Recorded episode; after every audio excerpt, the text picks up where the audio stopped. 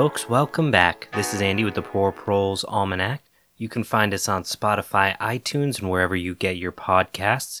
You can also support this project by becoming a monthly subscriber on our Patreon or throw us a couple bucks on Venmo or Ko-Fi if you think what we're doing is really important and you want to see it continue to grow. As I sit here in August of 2021 looking back at when we had originally recorded this episode back in early 2020, it's interesting to see our thought process and what we were thinking about and how we were considering what we were doing within the context of things like COVID, climate change, and late stage capitalism. So now looking back, I want to revisit some of these thoughts. So this episode is a little different than the ones we've done in the past so far, and probably will continue to be different than what we do in the future. But for me, having been a farmer, a homesteader, a forager, an outdoorsman, someone into sustainability, and so on for most of my life, there are a few things I do think that we need to talk about before we can get more into the focused areas of sustainability outside of the framework we've set up so far. When you look on the internet, you know, blogs, podcasts, and even in print books, you'll read a lot of stuff about how to live sustainably from everything from gardening to solar panels and so on, and many subject areas that we'll cover or have covered. About 70% of this information is good and useful, and the diversity of ways that you can live sustainably or build networks of community are fantastic.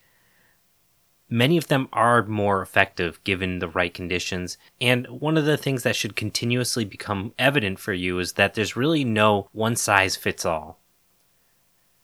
As we continue to dig deeper into all of these areas and work through the content, I do want to cover a few ground rules for you to use and guide you through going from where you may be today to where you want to be in the future. First and foremost, you really have to start where you're comfortable. This may mean just reading or starting one plant in a planter. There's no time really for purity tests or gatekeeping when we're talking about this stuff, which is really often too common. And what we have to understand is not everyone is going to care or want to even have the dialogue about what theory supports which praxis in the worlds that we inherit. As a friend of mine once told me, gatekeeping is for the well fed. This doesn't mean that we don't have a responsibility to communicate basic ideas of communalism or mutual aid, that we have to consider conditions we live in to understand what foundational knowledge we need to share in some capacity. If we look at places like Rojava we can see from what journalists have pointed out is that most folks there are not there because of their libertarian municipalist leanings, but because the material conditions demanded that Rojava was their only option for a safe standard of living. Most folks don't give a shit about the theory which provided the foundation for their community, just that the community works and is equitable. We should be thinking about the future from this lens using words like socialism, communism, anarchism, libertarianism, these don't really translate into positive things for many people, given the last century of propaganda. Of course, you might not be listening to this because of an expectation of a future in which we are rebuilding a society from the ashes of the old.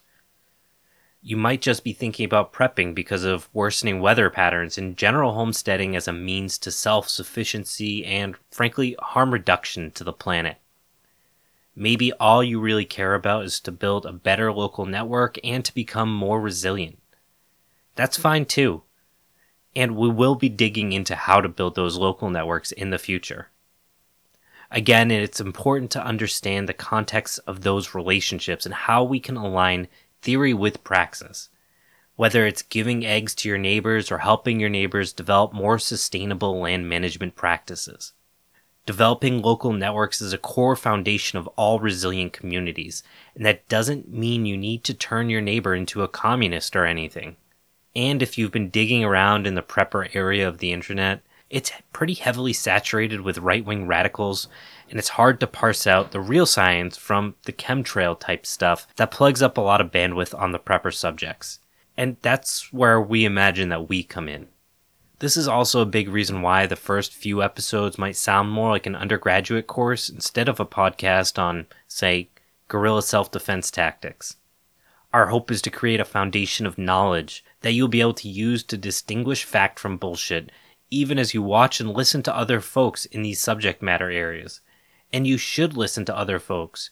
Historical materialism requires an openness and fluidity that demands that we keep ourselves open to folks without the same viewpoints as us, but may have knowledge we don't. And it's important not to impoverish ourselves from that knowledge because of political allegiances. However, without a strong framework of knowledge that we can use as a filler to find the nuggets of fact in what may be mostly pseudoscience, we aren't doing ourselves any favors in absorbing a bunch of nonsense when we can't parse out fact from fiction. Now, I want to talk a little bit further about the future of developing self organized communities. This is by far, at least to me, the hardest areas for folks, myself included. I'll also add that I've worked for a number of years managing nonprofits for marginalized urban youth. And even with that framework of support in a subject area where people are sympathetic, it's still fucking hard. Anyone can plant a few trees and a couple tomato plants and own a gun, at least here in the United States. It's another thing completely to start building real networks within your community. And I think COVID has kind of pointed that out to a lot of people, especially on the left.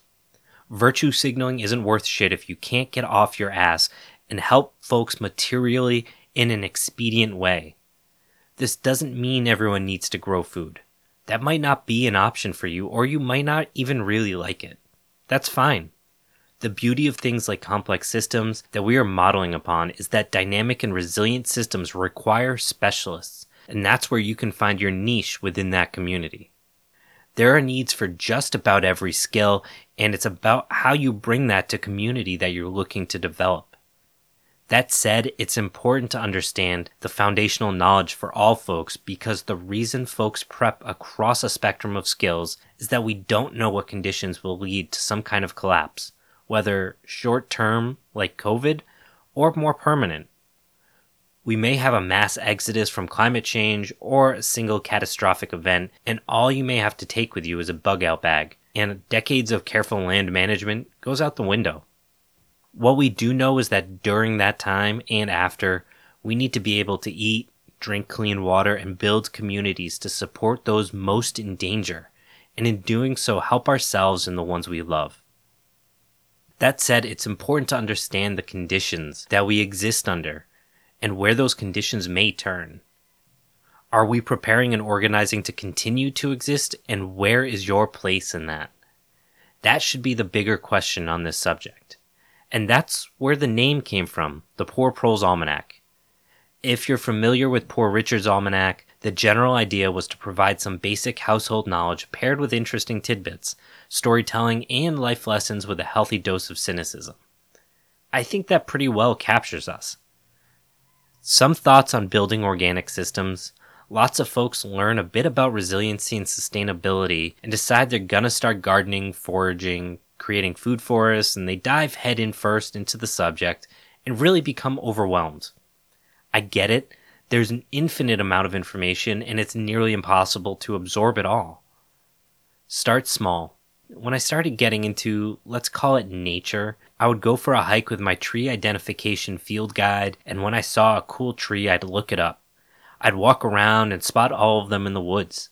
I didn't try to identify every tree in the woods. I would have become overwhelmed and learned nothing. All of it would have blended together and I wouldn't be any better for it. This is probably the best path for a lot of people. One small step at a time. For example, we had talked about complex systems theory and soil biology and how those things work and relate. Healthier soils can help our planet become more sustainable by absorbing more of the energy from the sun and help create a more resilient planet. We will be talking more about water management and we will dive into the different types of local biomes in the United States.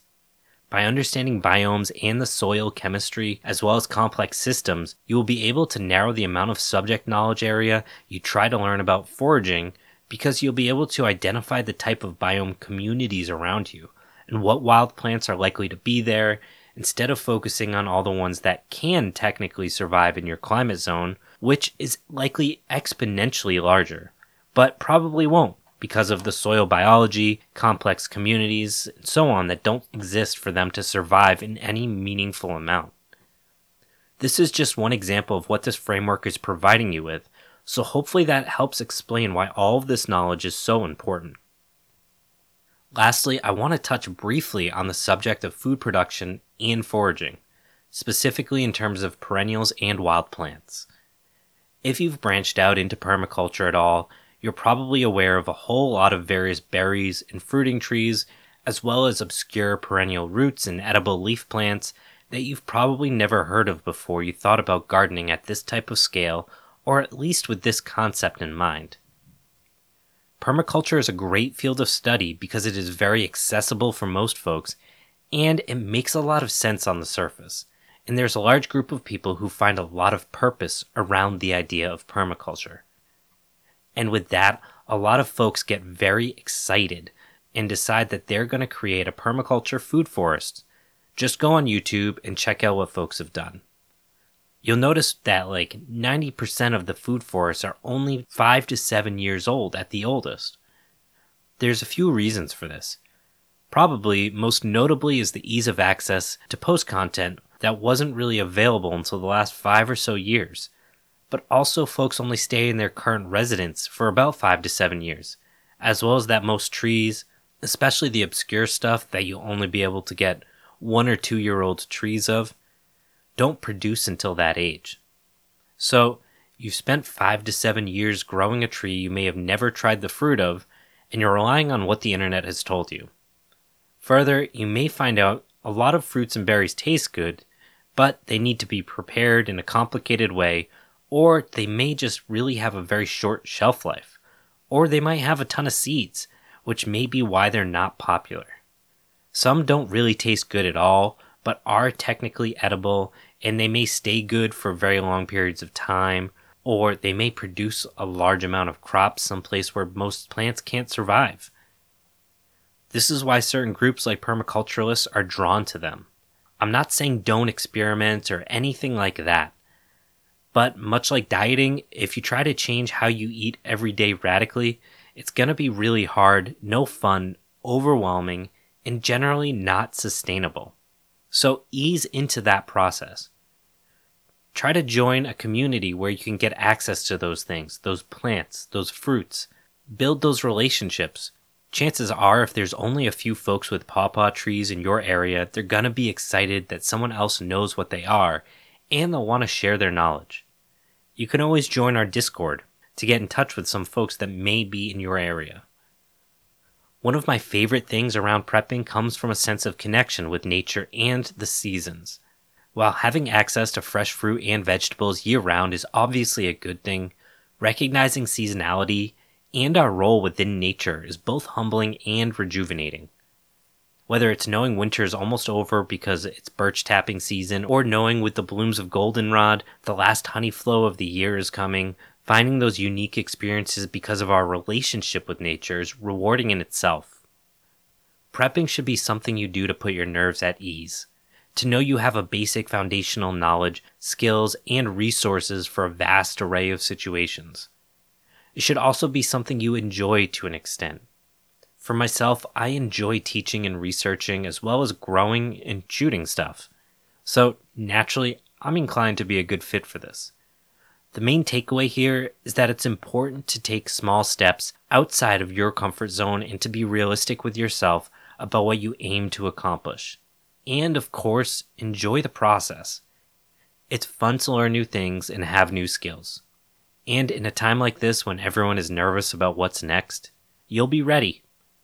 And if you do that, we'll keep making content.